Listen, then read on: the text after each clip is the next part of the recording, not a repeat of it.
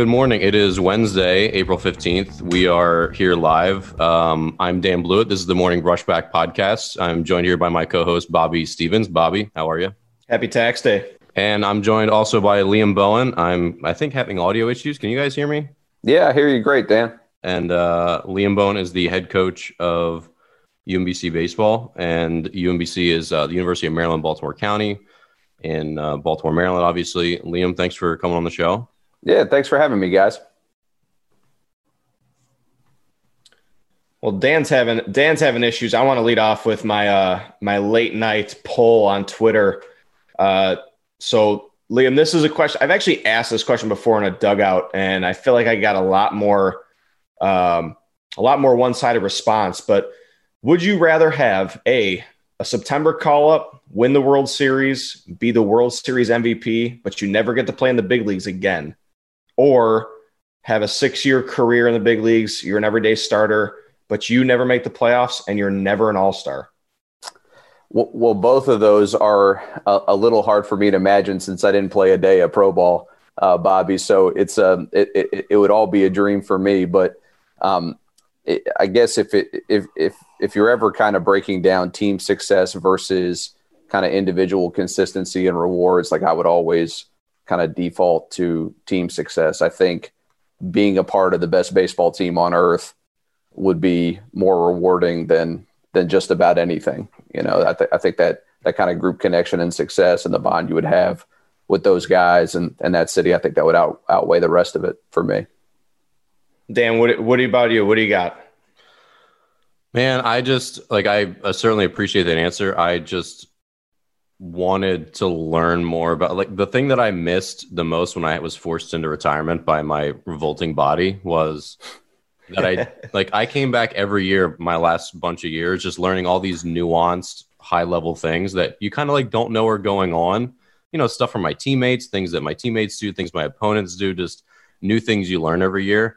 And I really treasured that. So I I would take the six years of mediocrity, which mediocrity on the world's highest level is not mediocrity, obviously, but I would take that. I just I just loved kind of getting all the nooks and crannies of the the highest the highest levels that I played at, and obviously there were a lot higher levels above me too. It's a tough one for me. I I kind of side with, you know, uh, being the legend you know the the World Series MVP. I've heard they never die, so they I mean, never die. And then you know the the the texts I've been getting on the side had been, "I'm taking the money." You know, six years you get you're going to bank a few million dollars at least. Uh, probably looking at, especially in your arbitration years, if you're decent enough, you're going to get some money.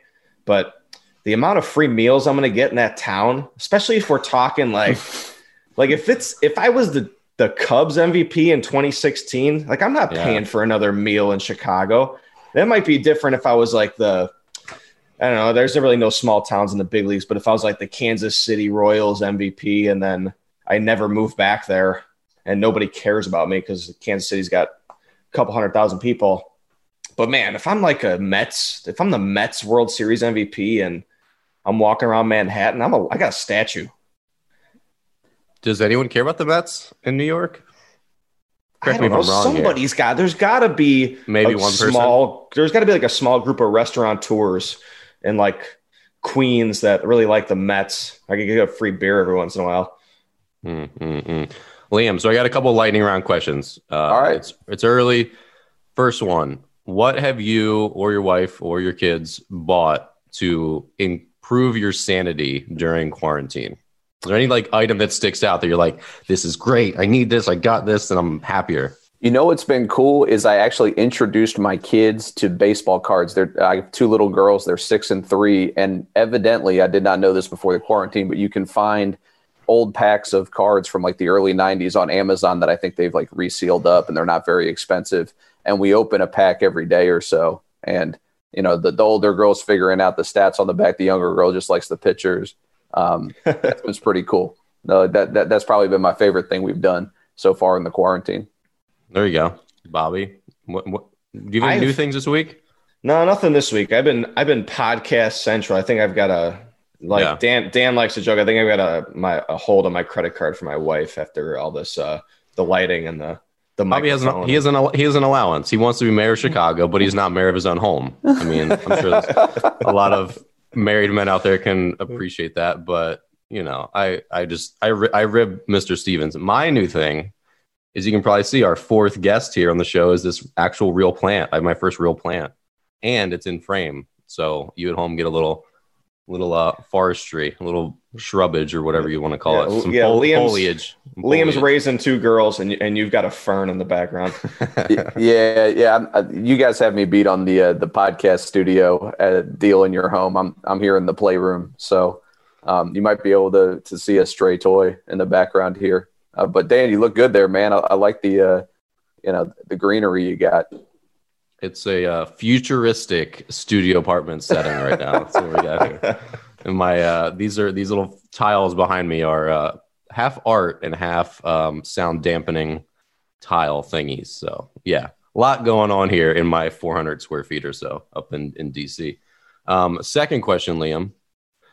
How are you handling? Like, are you doing anything for your baseball fix? Are you watching 1970s Orioles broadcasts on Periscope? Like, what are you what are you doing for your baseball fix besides baseball cards? Which is a great answer, by the way. Baseball cards were super fun as a kid. Oh, I loved them. Yeah, I, I wasn't like a big um, collector in terms of you know I didn't have like a Ken Griffey Jr. rookie card or anything, but I loved uh, going to the the drugstore and getting them, and you know uh, you know seeing who I got in that pack. But as far as a baseball fix, like you know we're we're really still still chugging along, even though we're not playing games. I mean, we needed to finish our recruiting class with a couple uh, junior college players that we just recently uh, got commitments from. Um, we're doing a ton of long range planning. I mean, I think in in, in my years in Division One baseball, studying successful mid major programs, I think um, a, a real clarity of vision is common to the best ones, and that's what we're trying to create at our place. So that's taken some time and work, but that's been enjoyable. The honest truth is, Dan, that like I get enough of baseball doing what I do with UMBC. Like I'm not a, a guy, it would probably surprise some people. I'm not a guy who like goes home and watches MLB games. Like I, I come High home. five. Yeah. We're the same. We're the same. People Right. Yeah. people think it's weird, but it's I don't know. I am so there's a girl I know and she might be listening, but she works for the IRS. I'm like, do you go home and do taxes when you're done work for the day? She's like, but it's sports. It's different. I'm like, I get my fill like during the day. So you kind of get your fill to an extent. No doubt. And and I've I've tried to explain this to people and I wonder if I'm articulate enough, but like um like I I'm the furthest thing from from burnout on on baseball. Like I love what I do for UMBC. It's a phenomenal um, joy and privilege to to be the head coach here, and, and I love waking up and and working on our program, even during the quarantine where I don't I'm not able to do some of the things that are typical this time of year. But uh, like I, I find baseball so interesting and such a such a rich subject to work with. But I I kind of from a personal standpoint, I kind of got over like the the crack of the bat and the roar of the crowd a long time ago. You know, it's it's more something that um, I work on and is a platform for me to have like these relationships and the the piece of um, you know each of our guys' lives that that I get to have. It's not really so much about like just loving baseball for baseball's sake at this point. I guess that makes sense. Bobby, what about you? Do you have a, a baseball fix, any kind of thing going on right now? I do. You know what? I every I have a youth the youth program that I run. Um, I post daily workouts, and it's it's become like a almost like a little bit of a challenge to to give them something to do every day. So it's it's not just physical. It's uh, you know, watch twenty minutes of baseball highlights.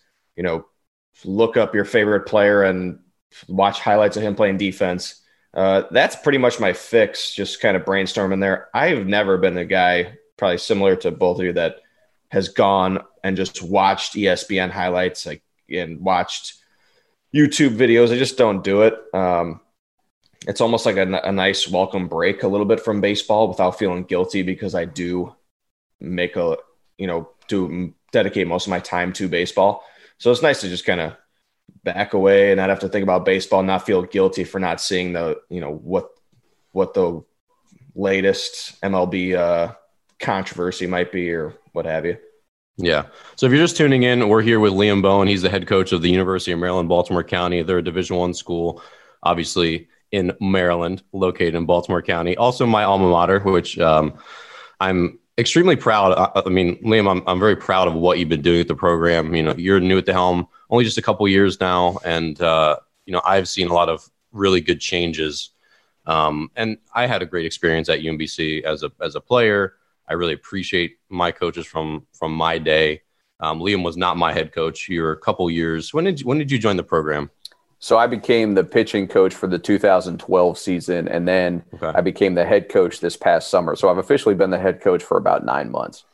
Gotcha, gotcha. So with all of that, um, we want to have him on the show because he's got a really, I feel like, fair and balanced mindset with pitching, with recruiting. Like you said, you've already heard a little a glimpse, I think, into it already with his view on whether he'd rather be on a great team or great individually. You know, and his obviously, like I think your answer is very astute as far as the relationships are ultimately what what you take home from from sports, right? Oh, for sure. I mean, the you know the uh, I had a boss in Division Two um, uh, right before I got to UMBC. Still the head coach of Lincoln Memorial University, Jeff Sziksai, great coach. And I, I remember something he told me, and he said, in our line of work, part of your salary is the way you're involved in your players' lives, and you have to look at it that way. You know, because I think particularly as as you're trying to break into coaching, I'm certainly not complaining about the way I'm treated at UMBC, but like as you're trying to work your way up in coaching, I think we all know it's not the most lucrative thing, you know, a person in their 20s can do. Um, our players at UMBC who don't go into pro balls are certainly making a lot more money than I was when I was, you know, 24, 25. So it, you have to really buy into the idea that like the relationship piece is really valuable and, and, and really irreplaceable. So I've always that you know what Six told me back then stuck with me, and I've always really believed it.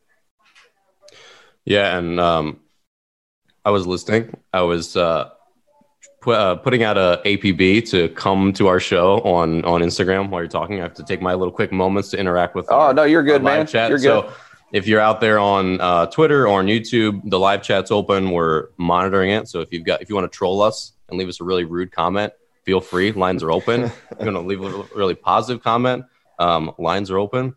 Um, but yeah, I mean, looking back, like I think with each year that passes, and Bobby, I'll be curious if you have the same experience. Like I forget more and more of like the actual baseball moments and like the stats stuff. Like they become foggier, but like the really fun times with teammates and um, lessons I learned from coaches and other players. Those are the things that really just continue to stand out and like become more more vivid almost over time.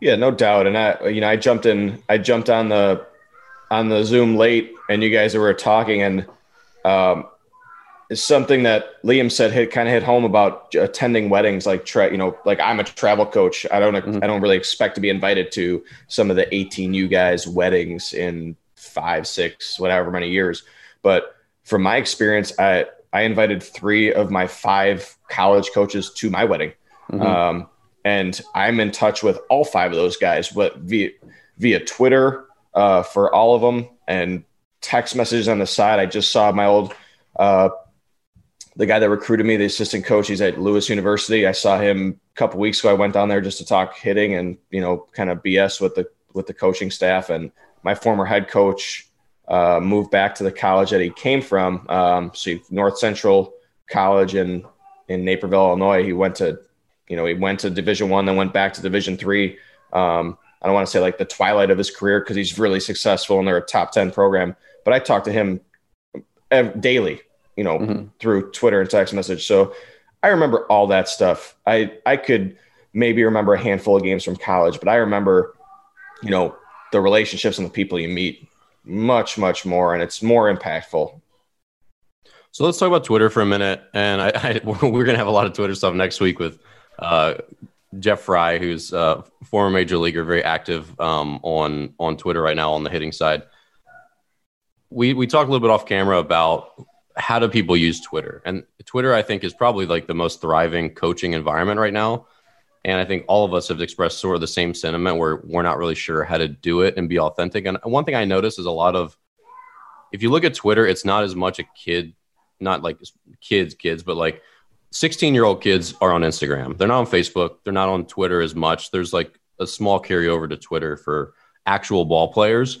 And one thing that that confuses me a lot. I see a lot of coaches and some like really popular Twitter coaches, or like I'm one of those like online sort of coaches, um, posting stuff and it just gets retweeted and it seems like it's directed just at coaches. Like it's one of those tweets about character and about doing this and about doing that. And I'm like, and I wonder if the end user, like the kid who you're saying, like, these are good character traits, like hustle more, down to first base and stuff. Um, and then like other coaches retweeted. I'm like, was that for other coaches to retweet or was it for actually like for a player? And I know Bobby, you're kind of outspoken about this stuff, but like, how do you feel like? There's a question to you first, Liam. But like, you're not on Twitter very much and the at all the, actually. at, at, at, all. But maybe maybe you lurk every now and again. Um, there's a lot of good information on the web. There's a lot of good information shared on twitter. Um, it also is a place where you can get out your pointy sticks and and throw them throw them at each other. Um, how do you feel like we we can do this well going forward? And and what do you do if anything as far as your continuing education whether it's social media or beyond well, I do a ton with continuing education. There's a ton of stuff out there that you can learn. I've definitely like I definitely go through Twitter and and every once in a while and maybe try and pick up some things up. Um, truthfully, I'm I'm mostly directed there by our assistant coaches. You know, they're a little bit more active uh, than I am, and they do a really good job of kind of curating it for me and sending me good stuff. Um, I, I, guess the the way to do it well, it, to me, seems like the way to do anything well, and that's uh, to to make sure that every time you know we're we're communicating, we're doing we're doing it for uh, what what I would consider a, a legitimate and, and, noble reason, which is anything but just trying to attract af- affirmation to ourselves, and that's why I've always um, just not not been an enthusiastic uh, uh, Twitter user or social media user. Is I just think to get to the things that are really valuable, which there totally are. Like I know you've put great content out there that I've read in the past, and they're there are many other guys doing the same thing. Uh, you have to sit sift through a lot of um, what I would consider, if I'm being really frank, like some some affirmation seeking stuff. And I just that you know to me that um, that that's just not the way that I want to personally spend my time. Yeah, Bobby, what about you? You're the you're the most outspoken Twitter person I know, but without going on your soapbox and getting like too far off down the rabbit hole, what do you feel like people can do better so, w- what could we all do if we make a Twitter utopia or internet utopia? Uh, I my viewpoint is it's it's gotten very preachy. It's gotten very, you know, it feels very self-serving instead of serving the community. Um, you know, the I like Twitter because it gives you access to everybody that you wouldn't normally have access to, and I like for my high school guys to have a Twitter because a lot of recruiting is done on Twitter nowadays. And, you know, for like Liam, you said you're not on, you're not personally on Twitter, but your assistants are. And I'm sure, sure they're following, uh, I would assume at least they're probably following a few of these guys that retweet uh, prep players or junior college players, you know, because there's a lot of information that gets spread very quickly on Twitter. Um, so I don't like the whole the whole self promoting aspect where it feels inauthentic and it feels like a uh, um, look at me type platform. But I do like how much access and how fluid it could help potential youth players get to the next level for baseball. And I don't, you know, a lot of times those paths will cross, and it's and if you're a younger player or someone or an, or an adult who's trying to learn a little bit about baseball that gets muddied and you don't know who to believe and everyone's got the same platform essentially which makes it frustrating as somebody who's in baseball to see misinformation spread or something i think is you know not beneficial to whoever the you know whoever the target audience is but i do see a lot of the benefit in the twitter recruiting and the you know a way to promote yourself especially for some kids who may not have the financial means to get to some of these big showcases or some of the some of the high profile you know events that a lot of coaches have been using to find players. Yeah bobby uh, i think you kind of um, got to divide it into two pieces. And the first of the recruiting piece where, where, where you're exactly right. I mean we recently got a commitment from a junior college player where the first place we saw him was on twitter you know where, whereas uh, somebody put a video up. The video eventually got to me, um, and we got things um, kind of rolling. One thing led to another, and he, he's committed to our school. He'll be here in the fall, and we're really excited about him. So that's a real thing. Like like even somebody like me who's not like a um, a, a, true social media um, you know believer and somebody who does a lot with it. Like I, I definitely see the value there. Um, but the the I would say the the thing um, that I think we all have to be wary of it, and that I have to be wary of. Like I'm not I'm not trying to preach like I have all this figured out myself. Is I think it, it, can be a little bit of an echo chamber where it becomes a deal where it, if you're coaching guys a certain way, like a, a way that I would say is, um, you know, maybe analytics friendly and and um, uh, you know heavy on biomechanics, which is all stuff I believe in, then you you know I think as a coaching community we can create an echo chamber that gets us away from results because the way I see it, you can be great on the biomechanics. If if you're not winning games, then you know there are adjustments that need to be made because at the end of the day it, it's it's w's and l's. It's yes or no. And right now we don't we're not winning enough. We need to get better you know and, and that's no matter what what we're doing well um, from a from a development standpoint we need to continue to push and and continue to grow because you know even if if we're getting a lot of affirmation because of the way that we're coaching guys because it's perceived as the right way if it's if it's not winning us games we need to continue to um, to chip away at that so that, that, I think it's kind of operating in two lanes. There's there's a there's a useful quality to it, but then there's an echo chamber quality to it where I think you can um, you can end up sort of believing your own hype and and not valuing winning enough. Yeah, yeah. I really like that uh, that breakdown, and that I want to stay on the recruiting for a second because sure. it's uh, I do work with a lot of youth guys, so I know that a lot of them watch this. You know, as a recruiting coordinator, now you're the head coach, but you know you you were the recruiting coordinator, and and it, from my experience, recruiting guys love to recruit. Uh, so I'm sure it's in you. How would you prefer, you know, youth players get in touch with you or get themselves in front of you? Because there's so many ways and so many outlets. Uh, you know, with the showcases, the tournament teams, the you know, just posting your videos. You've got the the recruiting online profiles. You know, what's the best way, in your opinion, to to approach a coach of a school you're interested in and you know make it feel like you're you know i'm bobby stevens 17 year old player and i really want to go to umbc and i don't want to make it you know i don't want to blast out 100 emails i kind of want to see if it, there's any interest there you know how would you prefer guys to get in front of you or is there a is it just send in an email and you kind of put them on your watch list that's a good question yeah, I, I, a really good question. I think uh, you know direct, unique contact is always good. So a guy who emails us who it's clear that it's not a mass email, it's clear that it's not written by their parents. There's a true investment of time in contacting UMBC on the player's part. That's always really good. Um, for that email to be valuable, it has to have video and it has to have some sort of objective measurement within the video. So if a guy's throwing a bullpen a radar gun is good. If a guy is you know um, running down the line um, you know getting the the whole runtime in the frame where we can put the watch on it is positive. And then it has to have some description of the guy's track record.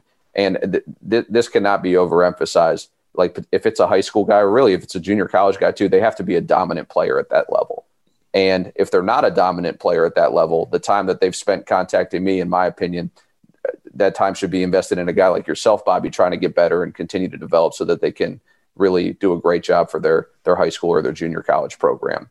And I think sometimes we can get the cart ahead of the horse where um, you know, and it happens at our level too. Guys are thinking about the the professional level and says, "Hey, wait a second, let's try and dominate the America East." You know, you know, we want to take things, uh, you know, one at a time and and make sure that we're we're keeping development and, and exposure in the right balance.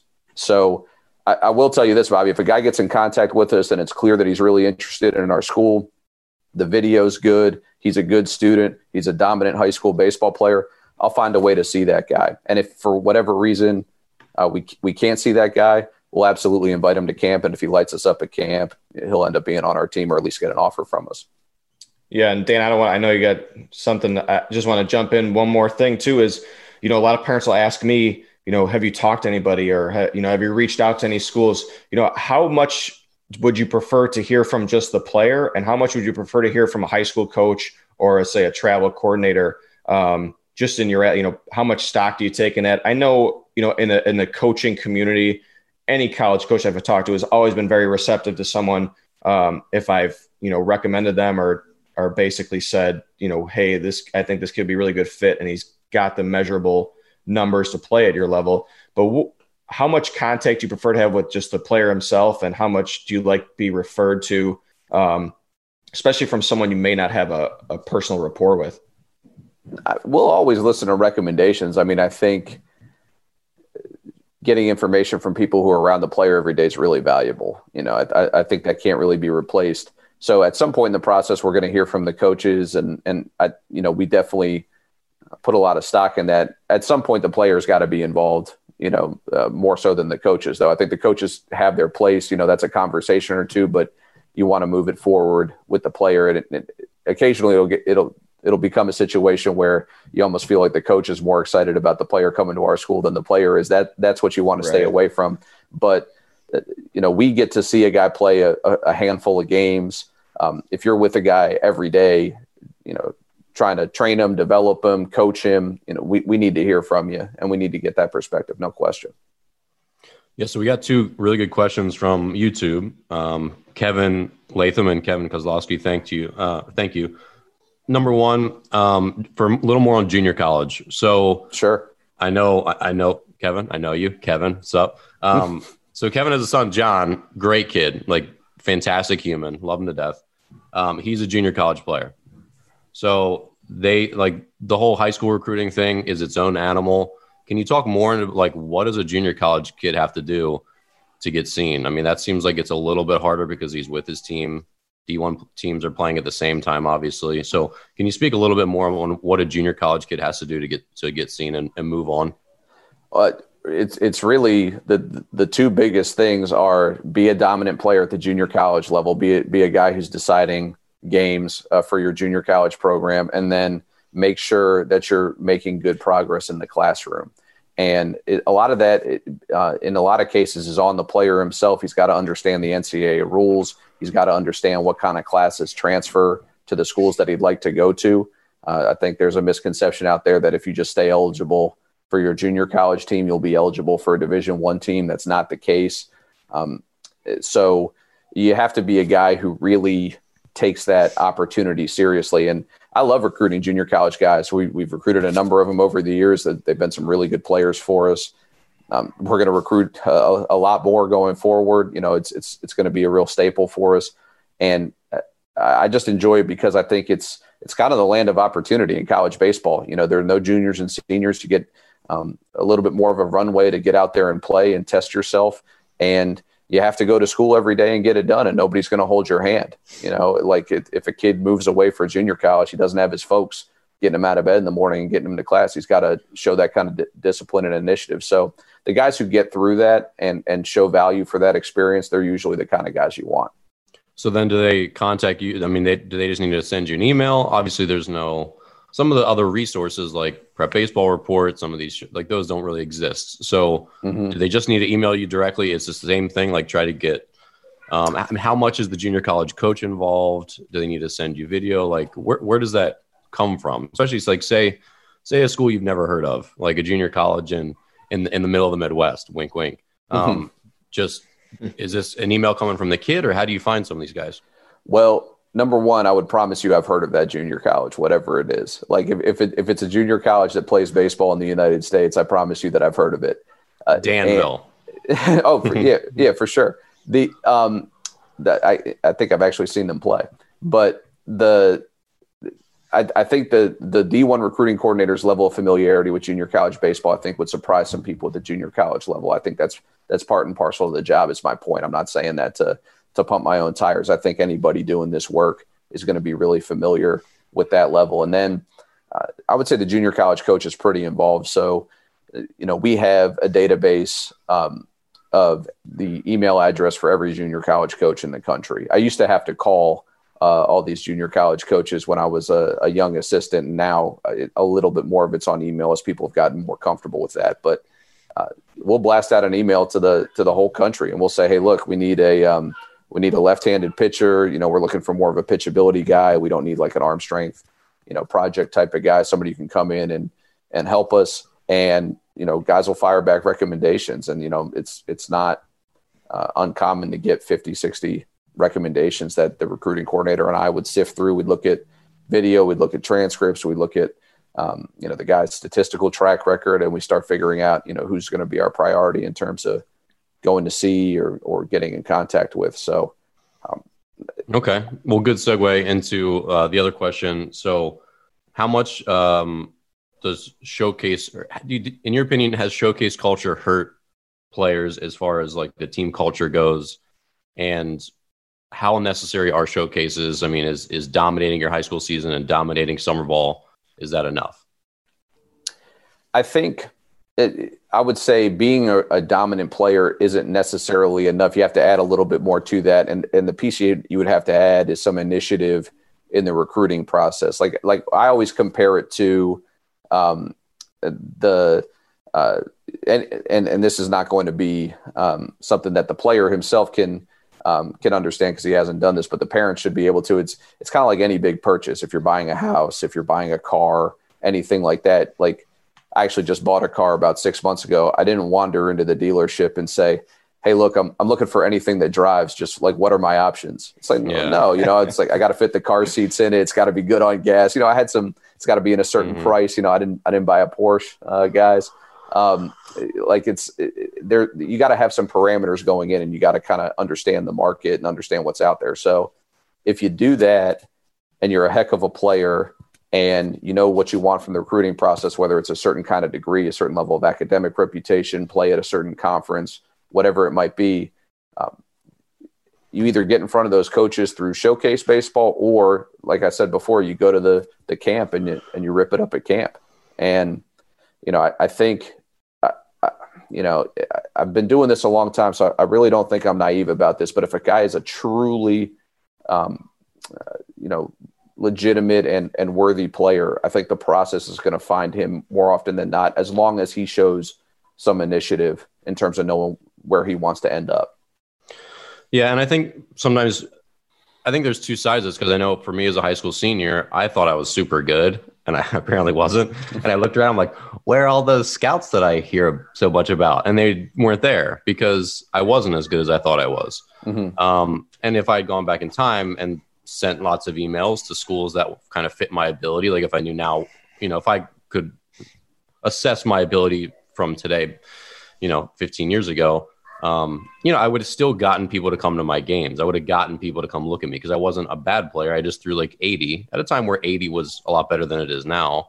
Mm-hmm. And I like had I had some ability, stuff like that, but just like teams weren't going to just float out of the ether to come. Like people weren't talking about me, right? If you if back then, if you're throwing 88, you know, one guy like me at a game, one guy like Bobby at a game. If you just like happen to see a guy suddenly you tell someone who tells someone who tells someone who tells someone, someone everyone knows about that player in the area, right? So um, those skills matter, but I think another thing that he's kind of getting at is how much weight do you put into statistics? So if you know a guy says, "Hey, here's my son," you know maybe he, doesn't strike you as like jumping out. Of, he's not six five or he's not doesn't jump out with a physical tool right away. But here's my son. He hit you know 398 um, you know, with four home runs, blah, blah, blah, in, in his high school season. How much does that actually tell you? Okay, so well, a couple things on that. Uh, first off, if it's a if it's a father speaking on behalf of the, his son, that then then that's not something that we would really engage with. Um, you know, I think the the the father son relationship shouldn't involve you know any kind of promotion. Um, uh, of the player to college coaches. I just I, I think that ends up being a dead end because obviously, um, you know, from from a coach's standpoint, the father's not a, a, a trustworthy resource the way that Bobby would be for for some yeah. of his players. You know, I don't I don't think I'm, and I'm a father myself. I don't think I'm in the best position to evaluate my little girls. You know, my oldest started playing soccer. I thought she was adorable. She wasn't the best player, you know. yeah. So um, it, it's it's uh that's something you got to keep in mind.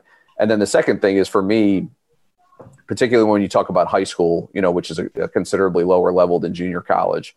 Um, the, the track record's yes or no. It's like, are you dominating the competition or not? Like whether a guy hit 398 or 410 or 430, that's not crazy important to me. It's, it's, is he the best guy on the field most of the time? You know, yeah. because in an average, you know, we're a division one program and, an, and I, I don't have the exact statistics, but it's something like two percent of high school ba- baseball players at the most end up in Division One. I. I think it may even be less than that. And what that means is if one high school team runs out nine guys, another high school team runs out nine guys, the Division One player should be the best guy on the field most of the time. You know, it it it it should be something where, you know, what I always say in our in our recruiting meetings is like, hey, look, if if we sent my wife to the game, she should be able to say, oh, this is the guy UMBC's recruiting. He's the best guy. You know, yeah. it, it, shouldn't be crazy uh, complicated. Um, and uh, you know, I think sometimes like reflecting on on your experience, and I was the same way, Dan. I thought I was really good in high school. We were winning all these games, and, and mm-hmm. I got to college. I figured out I was not good, and uh, and, and, needed to needed to grow and get better. But um, I, I, think a lot of times the guys who think they're they're hidden or or underexposed, it's just a lack of recognition. Just how many really talented and really outstanding players there are out there, guys who work really hard, and you just got to be respectful of that. Yeah, Bobby, where you fall? Because I know I want your opinion here too. Yeah, but I mean, see, Liam said it a few times now, and it just keeps like hitting me in the face because it's like the music to my ears. Is that the if you want to play at the level that he you're coaching at Division One, you have to be the best player on the team. You can't be batting seventh on your on your travel team and tell me that well you know these are my, this is my list of schools and it's seven division one schools no that's not this that travel team must be absolutely loaded and if that's the case then they should all go to one division one school and win a national championship. Mm-hmm. because it just doesn't happen like that. You know the it's funny that you said you know the parent is probably the worst resource and it's true because they always obviously see the best in in their kids. But the the hardest part for me when i'm advising younger players is to take a step back.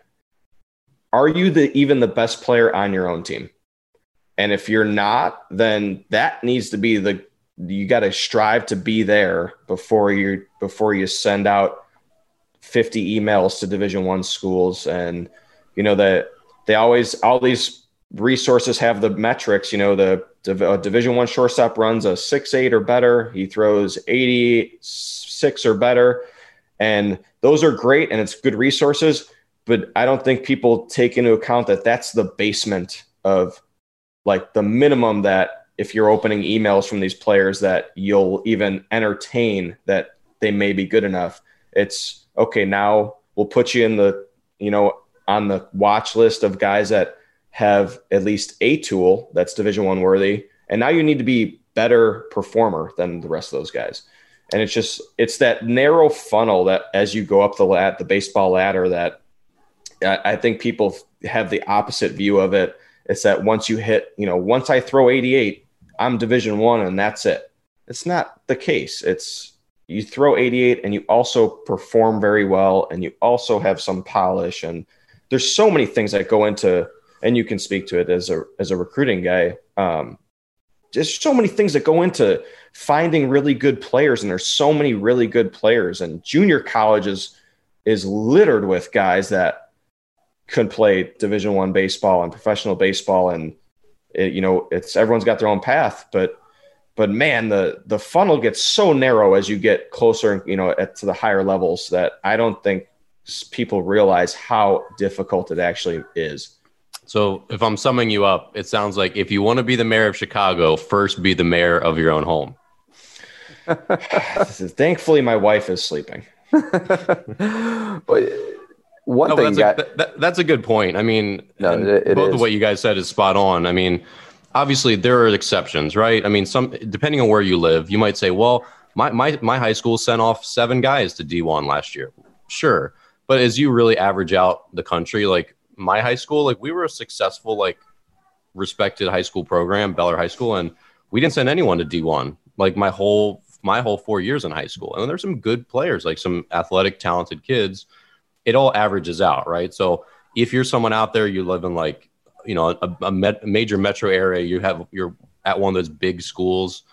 Um, some of those big schools cut D2 players, right? Like you could be a, a legitimately good catcher and be behind a stud D1 guy who's just like starting above you. And that's like being a third baseman in the Yankees organization back when A Rod was playing, right? There's those stories too. Um, speaking of which, Liam, how does how does a kid approach a situation like that? Say you're good, but you're at a program that's stacked. How do you get out of out from under that sort of that that rubble? Are you talking about at the the high school level or the college level? High school uh, level. So say say you go to like Saint you know St. John's Prep or like I know they're a very respected program here in the DC area. Say you go there and you're a really really good player, legitimately can play in the college level, but you're behind you know some juniors or seniors and you're really not getting the playing time you need. Sure. I would say you know, I'm I'm I'm a guy and and, and I kind of talked about this at the top. I'm going to default towards you know just just trying to to dump the tank to to be the best teammate and, and part of a an elite group that you can be and then there's there's going to be somebody out there if you have legitimate college ability there's going to be somebody out there that values um, that ability and that connection to to winning that you've had in your past and it may not be uh, a high end division one program you know because it, the truth is if, if you're a high end division one player you're finding a way to start for any high school team in the country. The best yeah. high school team in the country if, if you're an impact division one player you're going to find your way on the field. Um, I, I just think that's the nature of the levels. Uh, and and there's some great high school teams out there that the guys our recruiting coordinator uh, before he got to us was the head coach of the number one high school team in the country. They were loaded.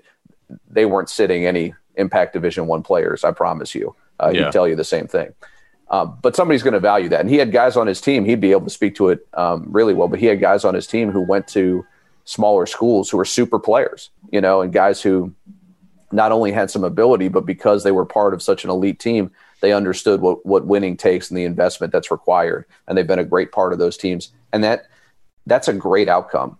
Like, like yeah. I, I, just think we, we've got to get away from, um, you know, using where guys play as a measuring stick and, and, and think more about, well, what are they giving to whatever situation they find themselves in? And I know, you know, our, our recruiting coordinator's named Ryan Terrell. I know the guys who played for him, even the ones who didn't end up at, at big, big programs, you know, they're making a great contribution wherever they are.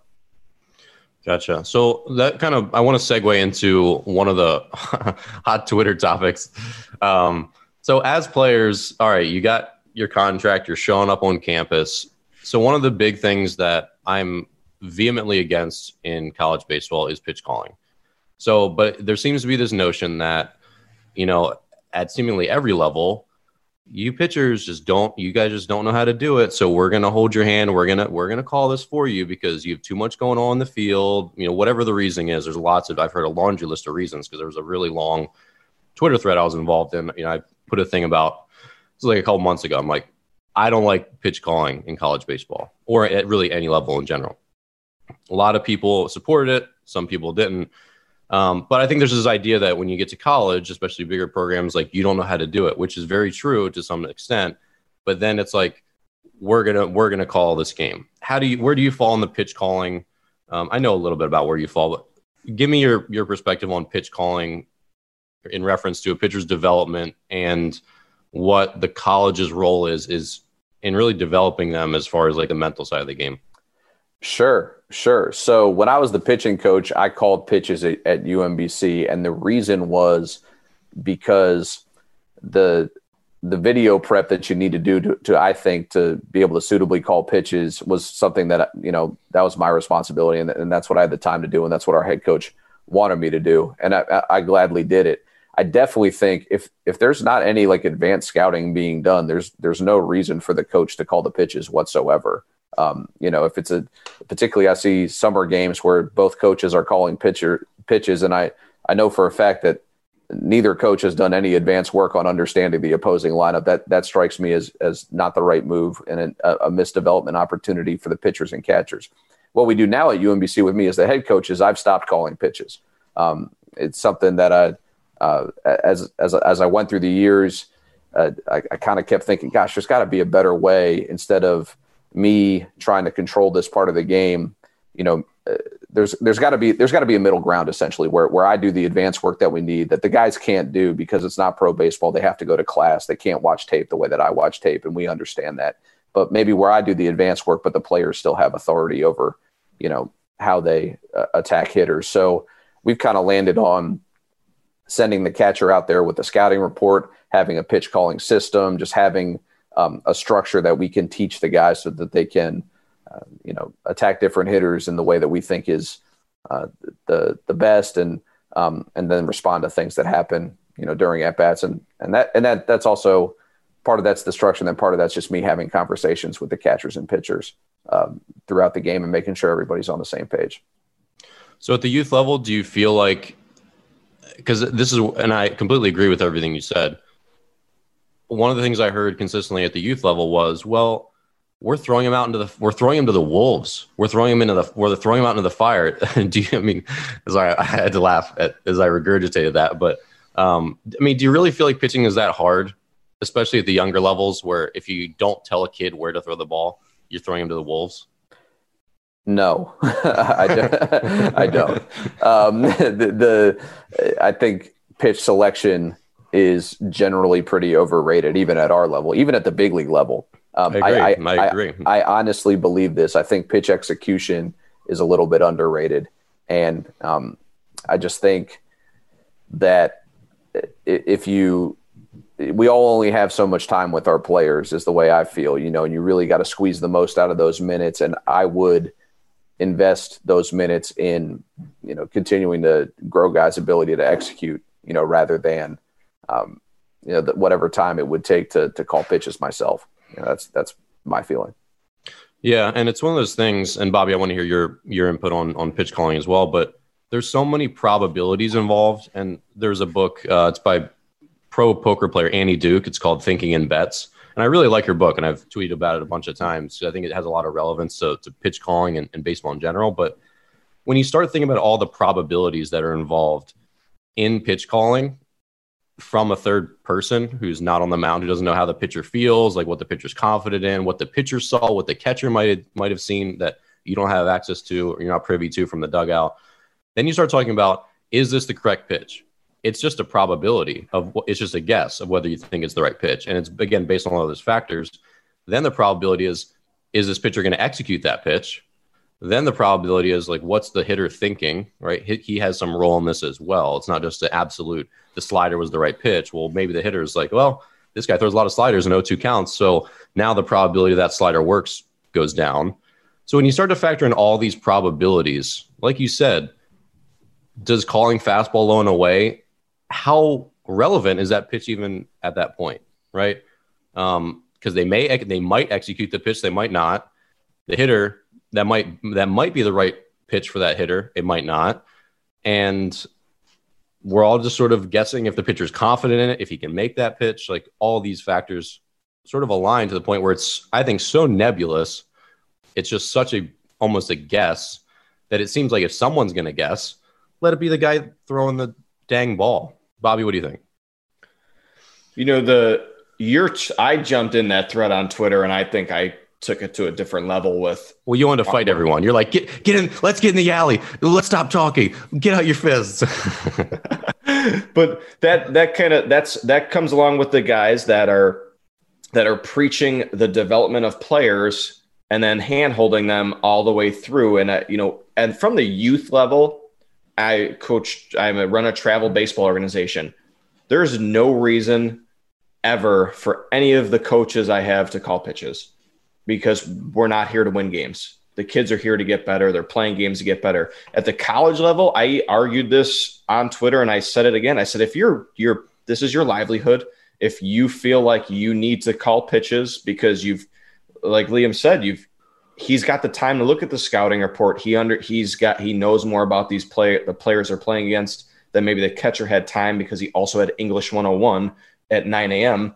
Then yes, absolutely, the coaching call pitches. I don't have an issue with that, but um, you know, I think the the overlap was we had we had coaches, Twitter coaches, claiming that you know the the college coach is calling pitches for the development of the the pitcher and catcher, which didn't make sense to me. I can see they're going to learn regardless because they're in the game, but to have them make those mistakes on their own would probably be a better learning curve, uh, in essence, than maybe having someone handhold them pitch by pitch. But college baseball is a different animal where it's, you know, they're, you guys are, this is how you make your living. This is your job. And you get judged what I would assume is more wins and losses. So, you know, it's not all wins and losses. I know the classroom plays a part. I know it's being a good, you know, good uh, in the athletic department. Uh, you know, all the things go into that. But if your team goes two and 54 three years in a row, I can't imagine you're going to have the job much longer. So it's, you know, if you feel like you have to call pitches as a college coach, then absolutely. But for the development, you know, if you got freshmen in high school playing summer baseball, let that catcher, tr- let him, let him, let's see if he can read a hitter who's late on an 82 mile an hour fastball and keep throwing down the one instead of, well, he swung at a fastball, so now it's time to call something different. Or let you know, let him learn a little bit. And that's that's my only that's my only hard stance on on pitch calling. And I was a shortstop, so you know, I'm watching the I'm seeing the pitches and and I remember playing thinking we shouldn't be calling this pitch. Like, why is he calling this pitch? We, yeah. Did we just see what the what the previous swing was? And there's been times where I can remember running out to the mound and be like, "Hey, what the hell are you thinking? Like this kid." And then, and then he was like, "Get back in your lane, sir. Go to yeah, shortstop and mm. field a bouncing ball." That's, well, that's when I that's when I took the ball and and I jumped on the mound. I was a relief pitcher. Yeah, so and just, you know, and that's valid. I think everything you said is is spot on. The uh, still the idea of like you said, learning and I have like one of my most vivid memories, like as we were talking earlier about what you take from your from your sport, like what you really the memories you keep. I learned from all my worst, and of course, and this is where the balance is, right? Like we can't be like, oh, College World Series, hey, great learning experience. Like you want to win that game, you want to avoid learning experiences, like when you can, right? Um, I got walked off. I gave a walk off two run bomb on what was clearly in hindsight the wrong pitch call. I will never forget that till the day I die. It's a it's like a photographic memory of that whole me blowing fastballs by this guy like eight in a row. And I'll briefly give you the situation. I was uh it was like the ninth or tenth inning, tie game on the road, winning runs on second, one out, former big leaguers up. And so fast guy on second, a single is gonna win the game for them. So I'm throwing it by him. He's very late, spraying the ball into the dugout. Late, late, late, late, late. And I'm thinking in my head, this guy played in the big leagues. I throw 92, 93, 94. I don't throw 98. He's certainly at some point going to like catch up, make an adjustment, and just punch a ball through the right side. That's a reasonable like thought in your brain. That's like, you know, the angel or devil on your shoulder, whichever you want to attribute it to. And so what I did is like, I'm going to beat him to this adjustment. And I threw a curveball. Now, if I bounce that curveball, he probably still whiffs because he's still getting ready early. But I hung it I threw it right over the middle of the plate and he banged it out of the ballpark, destroyed it. And everyone's like, You're the dumbest human we've ever met. what were you doing?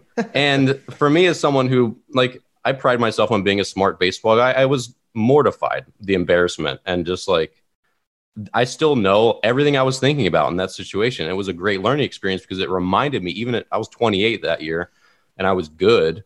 Um, you can't try to like take external stuff. You have to trust what you're what you're seeing in front of you. And even though guys in the dugout could maybe see better than i could i like i still trusted in my instincts. They were wrong. And i learned that what the hitter is telling me is still the most important thing. You can't jump to scouting reports. Oh on the on the ninth pitch scouting report says he he makes adjustments. Like you need to trust what you can see right then and compete with your best. And my best was still my fastball and at some point i probably would have got him just to hit a weak ground ball or pop up or something. But that that stayed with me the rest of my career, and it was important for my development, even as a 28 year old old dude. And if you don't let kids have those moments, I think it comes back to being a Google Maps kind of moment. And Bobby, I, I think I've used this analogy with you is when you're in a new town and you're riding around with Google Maps and just like, I got to go to Chipotle, Google Maps, tell me to turn left. You don't learn the landscape very well at all. But when you don't have Google Maps, or you're on foot. Like I, I'm new to DC. As I get away from other people directing me, and I have to go, okay, I'm going to turn left at that big church, or you know, my sister said I got to wait for this cemetery, then take a right. You start really seeing the landscape, and you start to really start to understand what's in front of you. And that was the same way in pro ball, where my job was on the line. If I pitch bad for three weeks, I go home. Uh, guys have told me in the bullpen that this hitter can do this, this, and this. I'm watching how every swing turns out so that I can make a better pitch on the next one. But if someone's just saying throw slider, throw curveball, throw fastball, you don't get those. You're not watching hitters as intently. You're not learning and seeing those cues because you don't have that stake in it. Even if the coach sits you down in the dugout afterward and says, "Hey, this is why I called a slider there," which is great. That's like I appreciate that about coaches who do call pitches, but you also can't do that every pitch, Liam. I mean, could you sit down with your pitchers between every pitch and and, and like you have a, a second in the in the dugout, right? For sure. And I think when we're talking about calling pitches, if, if you're ever trying to reduce it to one individual pitch, I just like like you said, there's just too many variables. There's too much going on to really be able to to say anything definitively about one pitch. You know, I've I've heard guys say, "Oh well, you know, we lost because the guy got the game-winning RBI on the because uh, we called the wrong pitch," and, and I just I, I kind of resist that. I think when when we're talking about pitch calling, for me, it's more about designing. Well, what pitch mix does this guy have to use to be the most effective for our team, and make sure we're staying true to that. So for a guy like yourself, Dan, you know, you you just have to throw a certain percentage of fastballs on the inner half of the plate to make sure yeah, your stuff sure. works. You know, like like that's just who you are, and we got to make sure we're staying true to the the things that help us deliver value for our team. It's not as much about well, you know, that foul ball went did this off the bat, so we absolutely have to throw a breaking ball the next pitch. I just think we try and make things definitive because we're uncomfortable with with how gray pitch calling is. And like you said yourself, you know, if you bounce that breaking ball, you you may not have gotten that learning experience. You know exactly. what I mean? Like, Which I, like, didn't, I didn't want that learning experience. Yeah, no doubt. I've, I've had a few of my lear- learning experiences of my own, bud. Like, believe me, I could I could go through uh, some bad ones. But the uh, to me, part of that story is is is what you learn. But part of that story is there's more in our sport. There's usually more than one way to get guys out. Like like like For it, sure. It, it, it's it's almost never a deal where it's like hey, look, if we don't throw this one pitch, he's he's absolutely going to be on base. So that, that's usually not the case. It's usually if we execute our stuff, you know, our skill set, we're going to have a really good chance to get the guy out. It's just the way the sport's built. So yeah, and I think that's a good point. And uh, you start to think about some of the most fearsome hitters that you can think of, like Barry Bonds in his day, Mike Trout. There are just like maybe there's only like two ways, you know, someone who isn't doesn't have electric stuff like me. Like I had good stuff, but I wasn't you know, I didn't throw 98. Maybe I have only like three ways I could get him out in at bat. Maybe Andrew Miller has like seven ways he could get him out.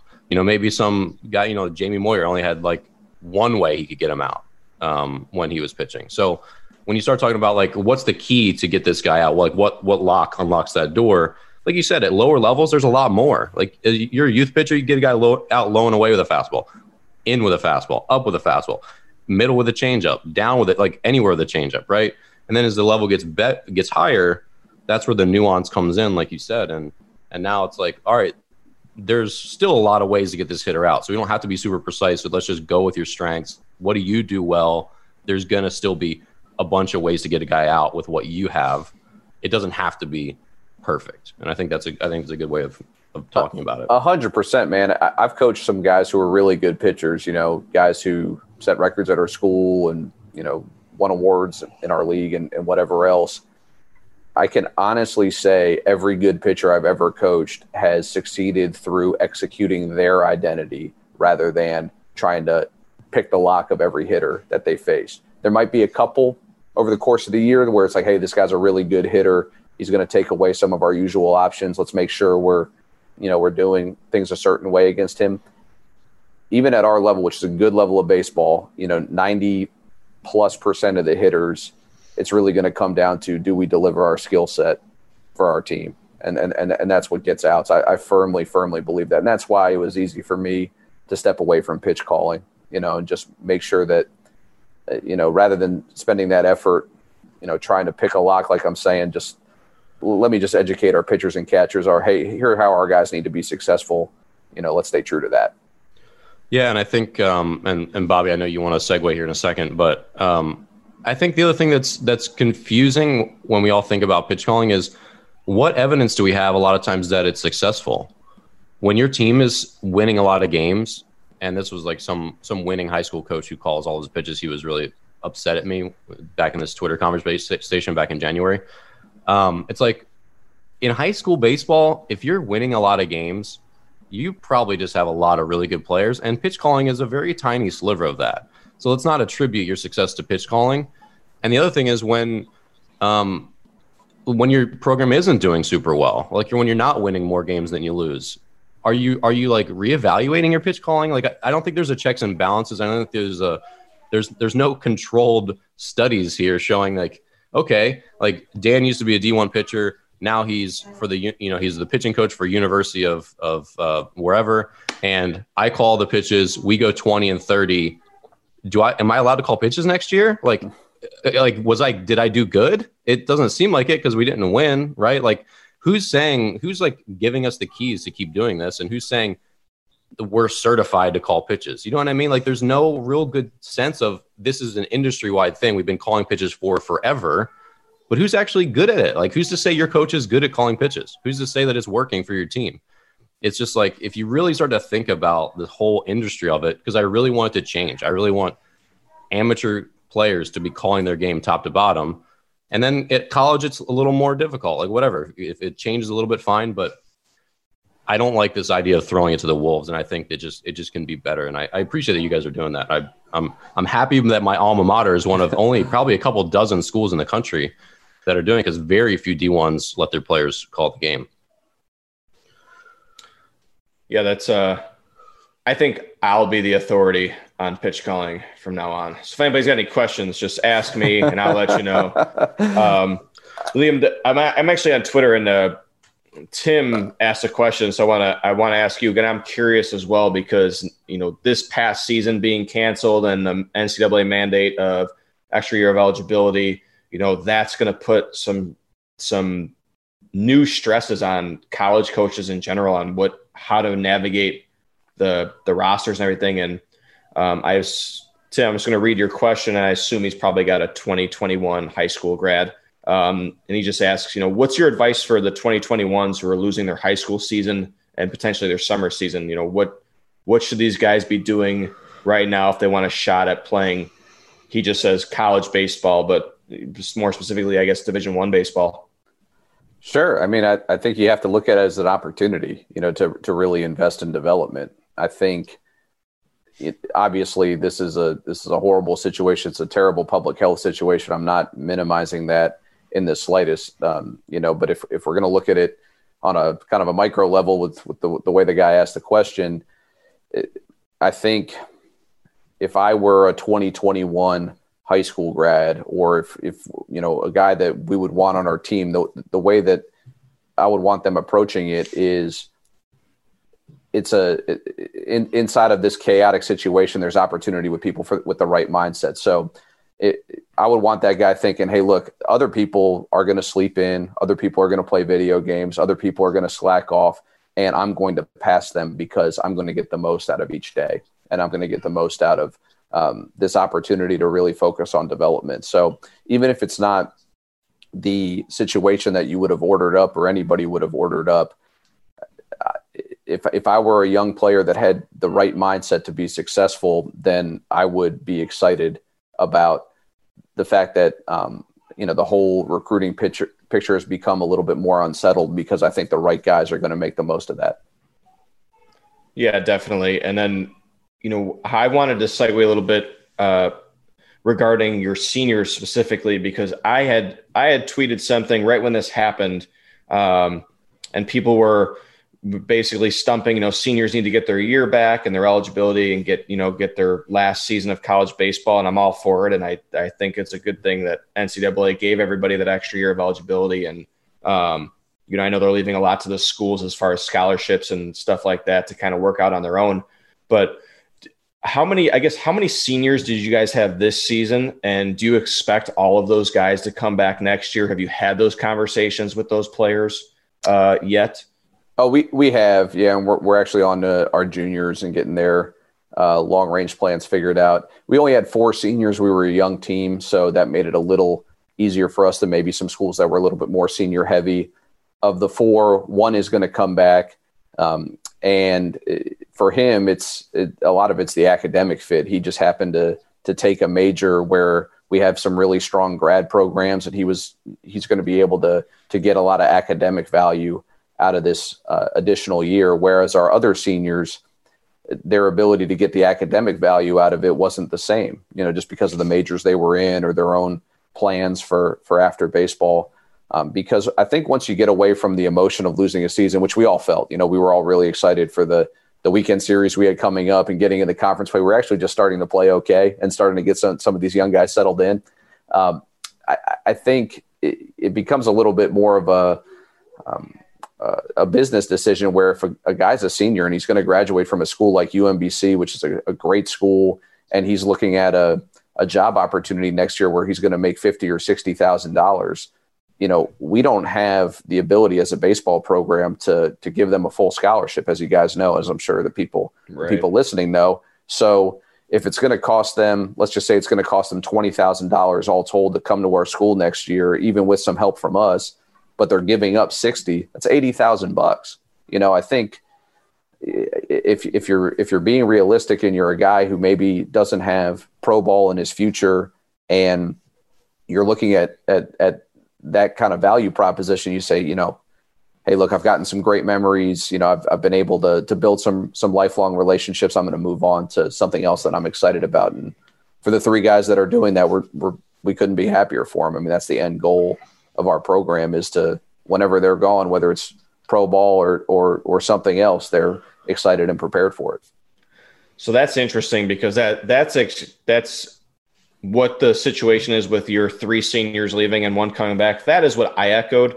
And I said when this when the dust settles, there's going to be a lot more kids taking, you know, taking into account the financial aspect and the business decision it is to come back and I got a lot of pushback, and I get a lot of I don't want to say angry, um, you know, lashing out t- tweets at me, but there were a lot of people, you know, players and uh, adults alike, that said, you know, you'd be surprised how many kids are going to want to come back. And my argument was always, it's not that they don't want to come back. I mean, I left college after my junior year. Um, I got drafted to play, but I would love to go back for another year of college and play in my with my teammates and everything. That's not the issue. It's the it's the financial ramifications and it's the you know the is there going to be a spot? Am i a, am i a big time contributor? Am i going to want to stay on the bench and potentially you know spot start? I mean there's a lot of factors that go in like you said and you're you're really preparing 99% of the the guys on your team for life after college and after baseball.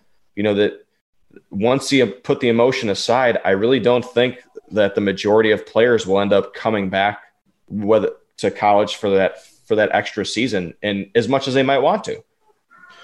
Yeah, and I, I, I feel the same way because once you get past maybe it's like a couple weeks or a month of not being in baseball, and I've done this multiple times because of my arm injuries. Baseball is like doesn't remember the year around. It's hard to like get back in base in baseball mode. And you're very much like sort of in the real world. And then you have to really think like the emotions out of it, the you know, it's very different when you can smell the grass. You're on the field in your cleats, wanting to come back. But then when you're out of it, and you got to go, okay, if I do come back, it's going to be 10 more months of school, which sucks. Like school sucks. Let's be, I mean, some people love school, but I didn't love school. 10 months of school, a lot of money, a lot of practice, the conditioning that sucks. I still have an injury. Ch- there's still a chance I could get injured. I can come back for my next season and blow out my knee, blow out my ankle, blow out my arm. Um, there's a lot of factors it's not just like let's suit up again in June, right? If it was that, everyone would come back. But it's a long road to come back for just eight weeks of baseball, twelve weeks of baseball, whatever it is. You know, it varies, and it's not that it's not that big of a window. No doubt, and and and to me, it's just got to make sense for the guys' future, particularly academically. Like I, I just I, I want to with our program, even with this opportunity to bring guys back for a fifth year, which obviously, as you guys know, extends to the juniors, sophomores, and freshmen that were on our team this year.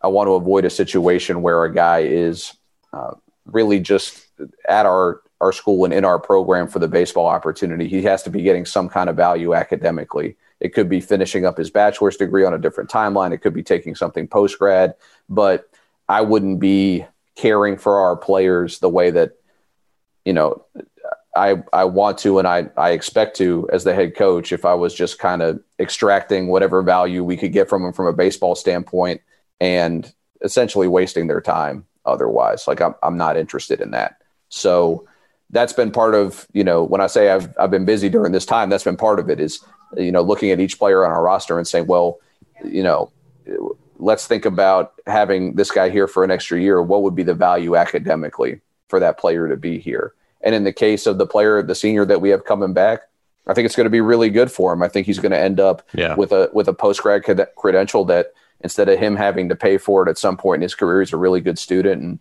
it's going to be great um, when he hangs up his cleats at whatever he chooses. We're going to be able to help help take some of that burden away, and he's going to keep um, being able to run out there and represent our school. So I, I think that's a great situation. Uh, but it, it's going to vary guy to guy, and, and that's just going to be part of it.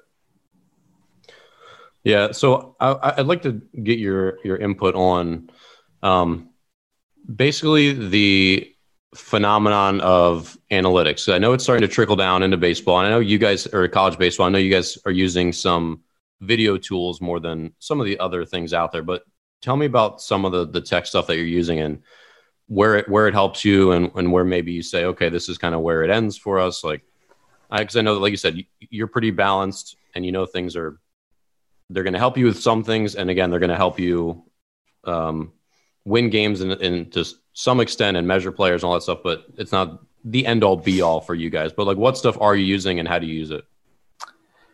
So obviously that's a that's a big umbrella uh, analytics. I think you can kind of further divide it in in between um, you know looking at uh, player value in, in, in a different way than maybe we grew grew up with on the back of baseball cards. I think we're we're pretty heavy into that.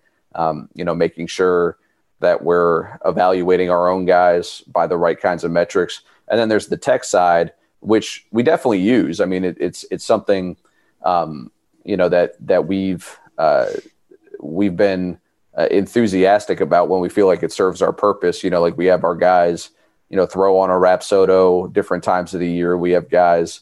Um, we do a, a, bat speed program where we make, measure exit velocity. It's a part of our training uh, to, to continue to grow guys in that way.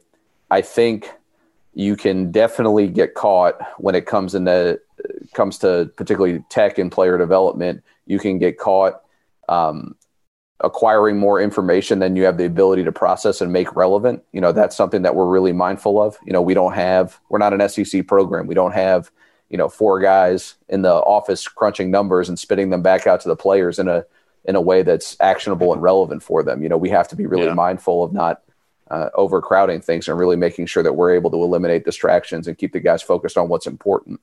Um, so there, there's that piece of it. And then I also think kind of a little bit of what I said before, you can get into a little bit of an analytic echo chamber where it, it just be doing things in a, in a particular style or in a particular way becomes its, its own justification. And, and I don't think that's right. I mean, I think if we, if we went out there and we held the fat end of the bat and swung it that way, but we won the America East, that like that would I'd, I'd be fine with that. You know, even if it wasn't necessarily the, the, the way the you know the the analytics community would want us to do it. So um, I, I, I hope I'm I'm not sounding too like old school or anything like that because you're a luddite. You're a luddite. Oh, well, see, well, that's so funny to me, Dan, because like I'm a guy I grew up reading Bill James stuff. I I, I think I, I I still own the first baseball prospectus. You know, I I I'm I think I'm pretty well versed um, in this in, the particularly anything that has to do with player development. You know, I'm I'm a early uh, Paul Nyman reader, all that stuff. I just think my job as the head coach is to um, be a bit of a curator of that, and and and I just think if if, if your whole approach to player development is is we're just going to out tech everybody, I just don't think you're thinking about the end user enough and thinking about the competitive environment enough. That's my two cents.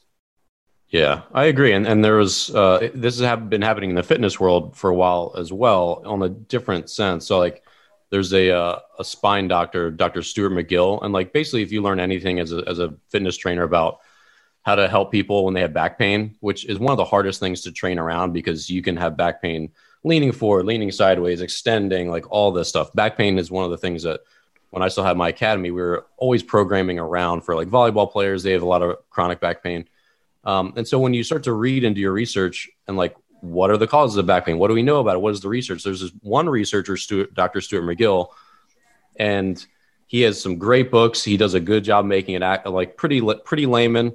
Um, but it's funny because after you read his whole spine book, you're like, I got it. What do I do now? It's like, do weighted carries. It's like, oh, So I just read 300 pages of this, and and the answer to everyone's back pain is do weighted carries and go for walks, and core core core work like may or may not work, but like that's how it ultimately boils down. It boils down into doing something, right? And that's I think to your point, which is all the pitching drills that I've been using because in my academy I was kind of a luddite. I didn't buy a Rapsodo. I didn't spring for a lot of this technology because most of these kids, like we were talking off air, like you can't throw strikes. So who cares what how fast your ball your ball spins, right? Oh, for, for sure. I, I, our recruiting coordinator has a great line about it. He says sometimes I feel like in, in some of these indoor facilities we're giving kids a bazooka who don't even have their gun license. You know, like it's a you, you, I think, and this is why I'm so passionate. Uh, you know, Dan, about trying to deliver value for whatever team you're on right now because I really think number one it's it's the right thing to do just from a moral standpoint you got to be good to the people around you but number two it's it's a, it's the best kind of development it's applying whatever you've trained and whatever you're working on to a competitive situation and I, I, I think that that ends up serving your long-term development like I I think we're we're really quick to talk about performing in games versus training as a trade off. And I, I, I, just don't see it that way at all. Like, I really think um, the guys, the guys who can translate whatever they work on to the field, they have a chance to grow and keep getting better. And the guys who struggle with doing that, even if the, the, the training piece continues to grow, it's, it's not going to be relevant, you know, and, and we're seeing more of that than ever, you know, there, there's uh, out there recruiting, there's so many more guys, particularly on the pitching side who are unbelievable for their age from a velocity standpoint or from a spin standpoint compared to you know where we were when I started working in college baseball. But I just think there's more guys than ever that, that have a hard time at translating it just because we don't spend as much time on that piece. Yeah. Bobby, what do you think about translating some of this stuff into into game results? I think Liam just became my best friend with what he just said right there. I, you know, the I I've said it in a few episode, a couple episodes before. I, the the secret that nobody just says out loud is get stronger. Like anything that you want to do better requires you to be stronger. You know, there's there's not many Pedro Martinez's walking around at 160 pounds throwing 99 miles an hour. Like if you want to throw harder, you probably need to weigh more and get a lot stronger. Same thing with hitting. If you want to, th- if you want to, if you want to hit some of those benchmark numbers, you're probably just physically not strong enough. And yeah, that dance. got. Did you see this yet? I saw that that that the monstrosity of a kettlebell, this, you, uh, kettlebell you got there. Well, it's called a Thompson Fat Bell. This is so Donnie Thompson. He's like this uh, world record holding power lifter dude, and he like invented these. So it's like if you hauled out a cantaloupe that was made of iron, then you put your handle in it. But it's just like at a different center of mass I got this one thing so I can try to do some fitness and not become super fat while I'm trapped in isolation. But anyway, go on. Well, that's a, that's the right. You're. You need to get stronger. I mean, it's the there is I I have yet to see a player who's improved his exit velocity 20 miles an hour that was a bad hitter just become a good hitter because his metric number improved. Like I I would encourage all players to be good at whatever skill you're trying to improve at and then get stronger and see where that takes you because if you hit a buck 20 for your high school team and spend the whole winter working on your exit velocity i can almost assure you you're going to hit a buck 20 again and it's you, you know the the translation uh, you, everyone's preaching the numbers because a lot of recruiting is done by metric numbers, you know, rightfully so. Like you do need a certain benchmark of strength uh, to to play at levels, you know, whether it's exit velocity, arm velocity, or speed. But wait, wait, wait, wait, wait, wait. Liam, have you ever heard the term arm talent before? I have heard the term arm talent. Thank yes. you. Thank in you. what in what sport? In what sport? I, I, I seem to hear it in football, um, and I, am not a I'm not a major consumer of the NFL in any respect, but um, you know you, you hear about a um, you know such and such quarterback coming out of college has a lot of arm talent, um, which the way you guys are reacting, I, I can tell you kind of probably feel the same way about that term I do. I'm a little. This, well, this, I, this is a Bobby term. Yeah, get it's a fill it's a Bobby. me term. Okay. I said I think it was one of the first episodes we ever did. I said a guy's got a lot of arm talent. He's you know whatever. I was like, He stop, I like stopped everything. Like, yeah, Dan I Law. mean, you mean arm arm strength? Have you played baseball before? You're exposing yourself. That's not lingo Oh. from our industry. so I, I think um, it, I, I, think we just have to be really clear on, on, on what the metrics are for uh, in this conversation, and, and what they are as eliminators. Like like I, I couldn't play professional baseball because I didn't throw hard enough, and those guys were exactly right. Like I it, it, my my whatever skill level I had, whatever I had worked up to as a college player, it just wasn't going to translate because I didn't throw hard enough. I couldn't move fast enough to to play at the level that you guys played at. But the with w- once you're once you're in a level, once you're not eliminated, it's just who's the best baseball player. Like, Yeah. like Right. and, and, and it's about translating those skills. And what I think is misunderstood in recruiting when it comes to our level is we are a terminal level of baseball for 90 plus percent of the guys. And I don't care if you're coaching at UMBC or a, a, a SEC school or an ACC school, like for the vast majority of the players who pass through the division one baseball, it's the most relevant baseball that they're, they're ever going to play in their career. Most guys don't get, you know, a significant professional opportunity after they play D1 baseball. So the, when it comes to, you know, I have to manage our scholarship budget. Obviously, I did it as a recruiting coordinator, still do it as a head coach. When it comes to doling out those resources, it's who can win games while they're on money that year. It's not because, oh, well, I think this guy's, he has a lot of maybe arm talent. Yeah, um, a lot of arm talent. You know, a- and he's two years away from really helping us, but he could be a top 10 rounder. You know, we should invest a lot of money in him. No, like, like the guy has to help, help us win on the weekend right now. And, and if he can't, then it's, a, it's more of a, roster spot, camp invite, tryout type of situation. And that's what I think is really misunderstood. You, you said it earlier, Bobby. You guys think, oh, well, I just bumped 88 in a bullpen. Like, you know, I'm, I'm, I'm here for D1. It's like, no, you got to go, you know, the, the, the, the, the, the kind of the, the, the other high school in your town, you got to go pump them, you know, and, and put that 88 past them. Um, and, and, and show you can do that. That's what really qualifies you. If we're doing our job correctly, which I can speak personally, we don't always do, you know, we make our share of mistakes. Well, you all you have to balance the the the really high performers with the guys that also you know maybe he was a mediocre performer, but he's got a lot of the tools that you look for, the measurable tools, and you know it's not there's no perfect science. I just that that's a lot of my my uh, beef, I guess, on with the Twitter coaches or the guys that push tech and data and these buzzwords to players that uh, you know, the run and the, a run and gun and throw the ball as hard as you can into a net is not indicative of how good of a baseball player you are. It's it's a piece of the talent that you may have, but doing that and and hitting a certain number does not does not uh, I guess um the what's the word I'm looking for make Uh, you make you good at sport. Make, Nah, it's make not. you It, good. it doesn't. It doesn't uh, just give you the right to be a, a Division One player if you Ooh, run and throw the ball hard into a net. It's yes, as a Division One coach, he, uh, you know, you're going to look at everything that the player gives you, but it's not going to be all right. He ran and threw 94 into a net, um, but he's also got he's 10 innings pitched and 30 walks.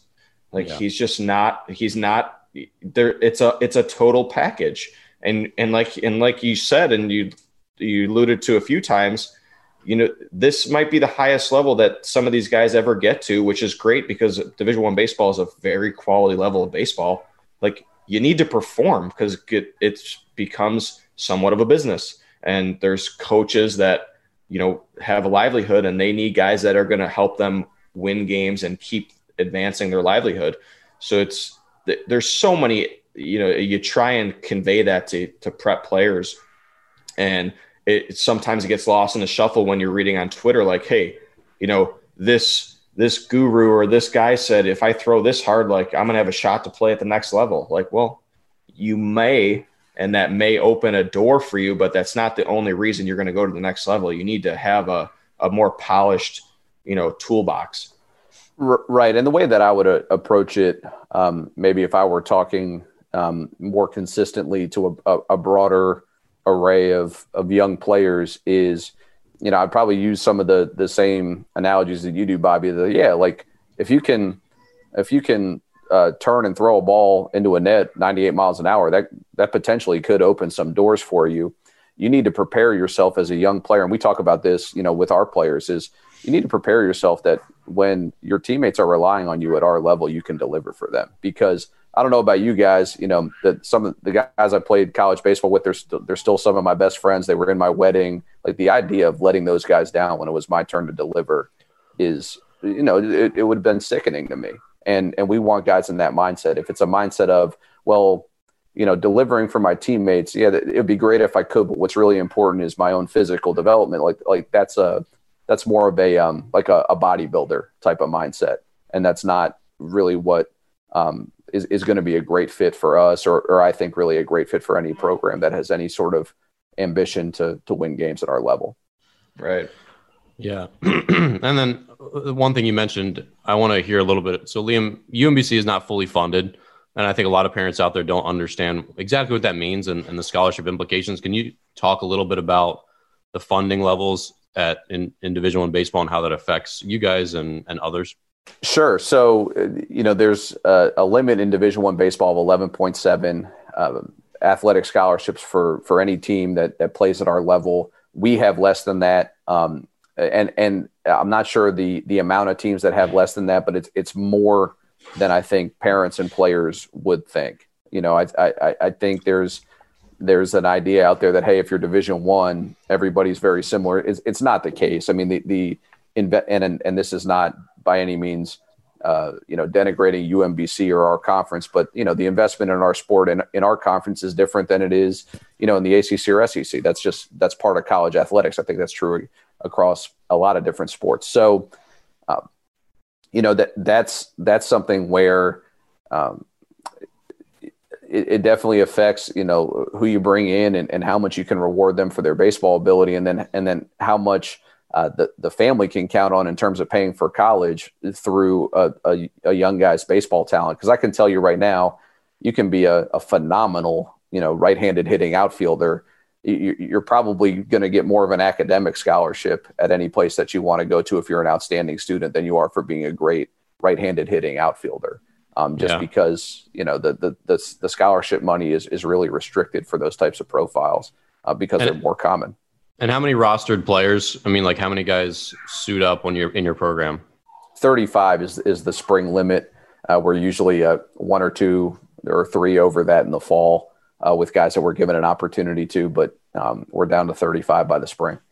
So for you at home, you know, 35 players divided by even 11.7 scholarships is a third of a scholarship per player if it was all averaged out. So then if, you know, a school has nine scholarships or six or, you know, 7.5, that's just going to, again, give you an idea of like what the average amount every player might get. And of course, the minimum is still 25%, right? And mm. um, I mean, how much arm talent do you need to get a full a full ride somewhere. Do those well, really exist? No, they don't. Um, the the only way that they would exist at at our school, I can say, is if it were in combination. Yeah, book talent, a lot of book talent. yeah, you gotta right. you gotta have the, the the book talent, and then maybe some financial need. Um, you know, where your family's able to attract some resources that way. But like, it, it, to me, if somebody says, "Oh," so and so got offered a full ride by by such and such a school, like I, I immediately understand that that person is not giving me the the full picture um, of information because I, I, think I can speak for the, the coaches in our conference and, and at our level in general. Like if, if we were in the business of giving certain players full rides uh, just on a- athletic money, we wouldn't be able to, to field a competitive team. We would just be too thin. Well, not to mention, I mean, you guys have, you know, you think about it in major league terms – you might give a guy who's 28 who had his breakout season, you give him a six year, you know, $120 million contract. And there's a percentage of those guys that are busts. Like they get hurt, they don't perform as well. And if you're a division one school and you gave out a full ride scholarship to a guy as a high school senior, and then he shows up and he just can't hack it, which happens a lot more than people think, or he just gets in trouble or whatever. Now you've tied up a whole scholarship for four years and you're getting very little for it. So there's just it's a it's a big risk as well. Oh sure, and and in particularly at a school like ours, we're not a place where if a guy um, shows up to our school and he's just he's just not able to affect winning the way that we expected, where we're just going to take that scholarship back. You know, it's it's it's that's not within our values. That's not within our mission. Like we're going to continue to provide for that guy the way that we promised to, so that he can get his education. What that means from a competitive standpoint is, well, you know, we're married to the guys that we recruit. you know, and, yeah. and we got to make sure that instead of maybe trying to make a splash by committing a you know a 15 year old kid that everybody seems to think is going to be a really good player we need to really dig and and make sure that we're uh, understanding exactly who we're bringing into a pro, into the program from a from a you know a, a mindset standpoint from an academic standpoint from a family standpoint like it's it's got to be more thorough for us to really get it right. Yeah. And, and bobby i want to hear your perspective on this as well but it kind of goes back to just like and I, I think parents and players get this more than they used to, but just how important your character is, people referencing for your character, having a good attitude, hustling, working hard, getting good grades, because you're basically a trustee of this scholarship money, and a school doesn't want to give away their precious scholarship money to some player who's then going to maybe drink his way out of you know out of the lineup in the first year or whatever it is or just lazy they're saying we only have so much money can i trust you with it and like because we need that to be competitive. Can I trust you with it? And scouts, I mean, you're going to games looking for ki- signs that a kid's. You're looking for any sign to cross them off your list. I mean, is that kind of is that kind of fair? Yeah, I, I think that's fair. I mean, I think I think what needs to be more broadly realized on the the player and family side is just at our level, supply vastly outweighs demand. Um, you know, like like we have, we're going to go into the uh, the summer. Hopefully, we're going to be out there. They're seeing some young guys play. Hopefully, the the health situation improves. We'll go into the summer with maybe four needs, you know, and and there's kids on every field, you know, everywhere you look that can really play. Uh, I think that gives us the opportunity to be selective on some of the things that you referenced. You know, we we don't have to. Um, you know, take a guy who's who's not a great culture fit or, or isn't going to be trustworthy academically um, just because oh we need to fill this need. I mean, there, there, there's more guys. You know, there, there's a ton of people who play this game and a ton of people who are really good at it, and that means those other things become um, a, a, bigger and bigger factor. But the, the the word I would use just to maybe put a bow on it is trust. Like you have to be able to trust your players, and and if you recruit guys that are not trustworthy from a preparation standpoint, from an effort standpoint, from an academic standpoint, uh, it's not going to work. Yeah, for sure. And I, as a as someone who works with a lot of high school guys, I when I talk to coaches, I really I ask what needs are, you know, and I'll probably ask you when we get off, you know, if you have any needs for 2021s or or 22s, and I really try my best to push surefire, no doubt, Division One players and people. You know, I I don't put, you know, I, I have a friend who's a who's a D1 recruiting coordinator, and he's like, you know, what do you got? And you have any lefties, lefty arms for 2021? And I tell him flat out, I said, uh, no, I don't. Like, I don't have a guy that can pitch at your level. I have a guy that's good, but he's 80 to 80 to 81, and he's you know 150 pounds, and he's probably he's just not going to be there. Like he he's not going to walk on the campus and and fit on the roster. Like you really try and be honest, and I think that's you know, if I'm going to be honest to the college coaches and to the families, that they really need to be honest with themselves and look at, you know, division one players look different and, you know, money is at a premium and you really need to, you, you have to be honest with yourself on where you fall and, and how, you know, how this process plays itself out. And it's, you know, the, the, the guys that are going to get to that level are going to get there because they they worked so hard and they forced yourself there. You know, it's it doesn't happen by chance. Sure, and, and and the thing that I would maybe I don't think I've said this yet, but I, I try and work it in anytime I get an opportunity to to speak to to parents or, or young players is, and and I'm I'm really talking to the players here more so that I would hope this would come from the players more than the, the parents kind of dragging them through it. But if you think you're a Division One player, then I would just urge you to drive to the the closest Division One school when they're playing a midweek game and test. You know, really measure yourself up against the the last three guys in the lineup and whoever the midweek starter is for the team that you want to play for. And if you're not better than those guys, then it's it, it, that's a signal that you know, development is what is in order. Um, if you if you think you're as good or better than those guys, then you know find a way to get in front of that coach, go to their camp. You know, it, we're always looking to improve our roster. I think that's that's something that gets lost. Um, you know, it's it's it's not we're not looking to fill out the roster. When we're filling out the roster, we're usually filling it out with people who are going to add a lot of cultural value and can provide us depth. Sure. When we're when we're looking to improve the roster, when we're talking about scholarship positions, it's going to be, hey, you know, who is on our team right now where um, and, and, and isn't maybe being as productive as we would like. That's an area we want to improve. Now, who can we go out and get that can improve that? And I, I just it's it's more of a zero sum game than people realize. Like I think if if you're a guy who pitches and you want to play for UMBC and you come out and see us play, and our midweek starter throws harder than you, has better secondary, has better command, defends his position better, and defends the running game better, then it's it, it's time to get to work, and that's okay. You know, for for young telling young players that hey, you need to keep growing, you need to keep getting better is okay. You know, that's that's what it's about. Yeah. So I have one last question, uh, and this can be for both of you, but um, obviously when I was in college, which is got it eons ago now, I remember our head coach when we got there, he said, "Listen, I don't ever want to hear from your parents. If you don't like your playing time, if you don't like this or that, he's like, you come to me. Don't your mom, your dad, never call me, never email. And super nice guy. Like he loved my parents. Like the most cordial, polite, chat them up when they're there on campus for a visit. But he's like, never call me. So I'm gonna throw this to Liam first and then to Bobby.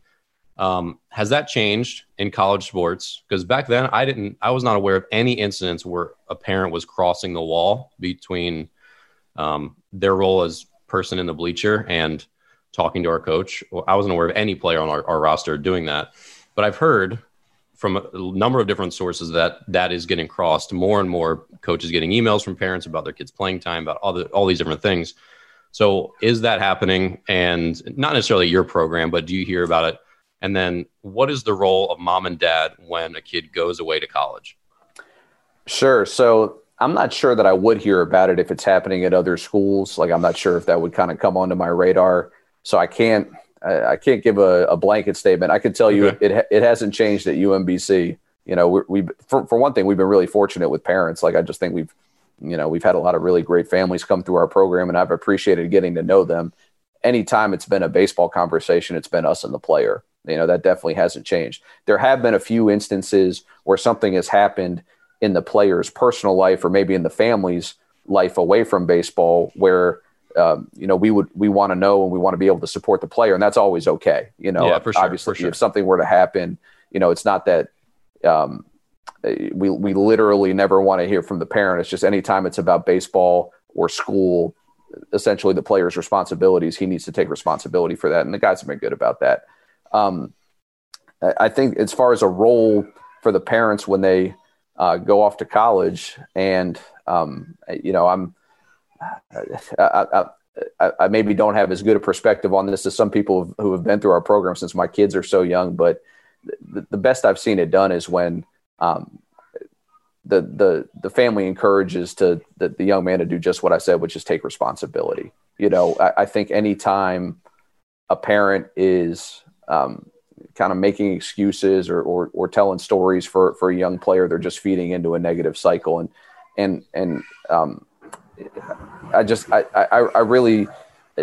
I, have just been so fortunate to be around so many families that I think really supported their sons through through playing college baseball and understood there would be some ups and downs and encouraged their their sons to take responsibility for for whatever was happening and, and deal with it rather than trying to explain it away and kind of make things easier because then you're not going to get the real value for the experience. Gotcha. Bobby, what about you? Uh, I mean, on the youth side, the the parents are always going to have a part. I mean, they're essentially they're paying to play on the team. So they're gonna they're gonna want their say. For the most part, though, we have awesome parents, and I really try and lay it down in the beginning. Like, hey, if your son, especially if he's a teenager or older, if he's got an issue, like he needs to come in, he needs to talk to talk to whoever's either myself or whoever his coach is. Like that has to be the line of communication. I do not want the the email asking why he got pulled out in the fifth inning, and I, that those conversations aren't happening because they're not going to happen if your son wants to play in the next level. Uh, at least that's what I've been preaching. And I can say from my own experience that, oddly enough, my dad is actually as good of friends with all of my college coaches as probably I am. And it's not the meddling of it because he, he's the the dad that would sit down the, the left field line and you wouldn't even see him because he'd be pacing back and forth during games. but he was a high school coach for and coach he's coached junior college baseball as well for since I since I can remember before I even you know hit high school. And he like that relationship with my dad and those coaches is probably different than maybe a lot of parents. And I don't know, Liam, if you have that relationship with any former players' parents uh, similar to that. But my dad is going to my former head coach's uh, games still just to watch and hang out and talks to those guys. Like he's it's just a different. It's I have a unique. Uh, you just know, a bottle, bottle of Malort. And- yeah, just a bot, just a just they go out drinking after the game and you know for beers and stuff. So it's it's totally different. And I I know he never said two words about me playing in college to those guys or anything like that because he was he would have been harder on me than they would be. But yeah, the the parents, it's on the youth level, you see it a lot, and then the high school coaches, I feel bad for some of these guys that the stuff that they do have to kind of entertain because the job calls for that. And if you go to a private school in Chicago, some of these parents have a lot of pull, and you you kind of, kind of comes with the territory of being a being the head coach, but the college ranks you know you said it and i preach it a lot. It's the, the college coach does not want to hear from your parents nor does he care what they have to say because the roster is 35 guys and you're one of 35 and that it's just not it's not how it's done. And maybe it's going to change in the future but i haven't heard it changing currently at the college ranks. Well yeah and last thing here for liam but liam what is playing time like when you move on to college baseball because I think that's one of the things that parents can struggle with. And I remember having an email conversation with with with a dad as his son was in a, a Division One program. His son didn't play for me. I, I know him. He, I work with him remotely, but he he emailed me frustrated that his kid wasn't the team wasn't playing well, and there were opportunities, whether they were in blowouts or whatever, for his son to probably get some mop up innings. Like it would make sense. Like everyone else is getting destroyed like you throw my kid in and let him get destroyed too. Like get guys feet wet. Um and I'm, i was like you know what? I i i understand your perspective but you just because you got a scholarship or you got a little money or you got a roster spot your son doesn't he's not owed one second of playing time in college baseball. Now obviously you wouldn't want to recruit a kid that you wouldn't plan on giving a second of playing time. Like that doesn't make sense either. But what do you what what should parents understand about playing time and just how competitive it is in the college environment? Well, the, the first thing they should understand is that every practice is evaluated really, really closely. And that's what I think is missed in a lot of this is, you know, people think that, oh, because a, a, a player isn't getting an opportunity in games at, in his favorite role, he's not getting a true chance to perform. That kid has an opportunity to perform every day in practice. I promise you. good point. All really of us coaches, if, if if somebody comes in and blows the rest of the team off the field in practice, we're going to run that guy out there in the game. Particularly if the team's struggling, the team's not playing very well. Yeah. Your, your best practice players are going to play. So the the ambition should be to be the best practice player at that university. And if you're not the best practice player at that university, then you know that's where the, the, the focus and the development should should be. It shouldn't be you know, I'm on the roster, other people are performing, I should get my chance to not perform. It should be, well, what do I need to do to make it crystal clear that I'm the I'm the best guy at every practice because that guy always gets a chance. I've never been a part of a team where a guy who is is just a, a dominant practice player doesn't play in the games. Yeah, that's a great answer. Really yeah. good answer. And it's definitely I've yet to hear of a situation where I interpreted it as being personal with playing time.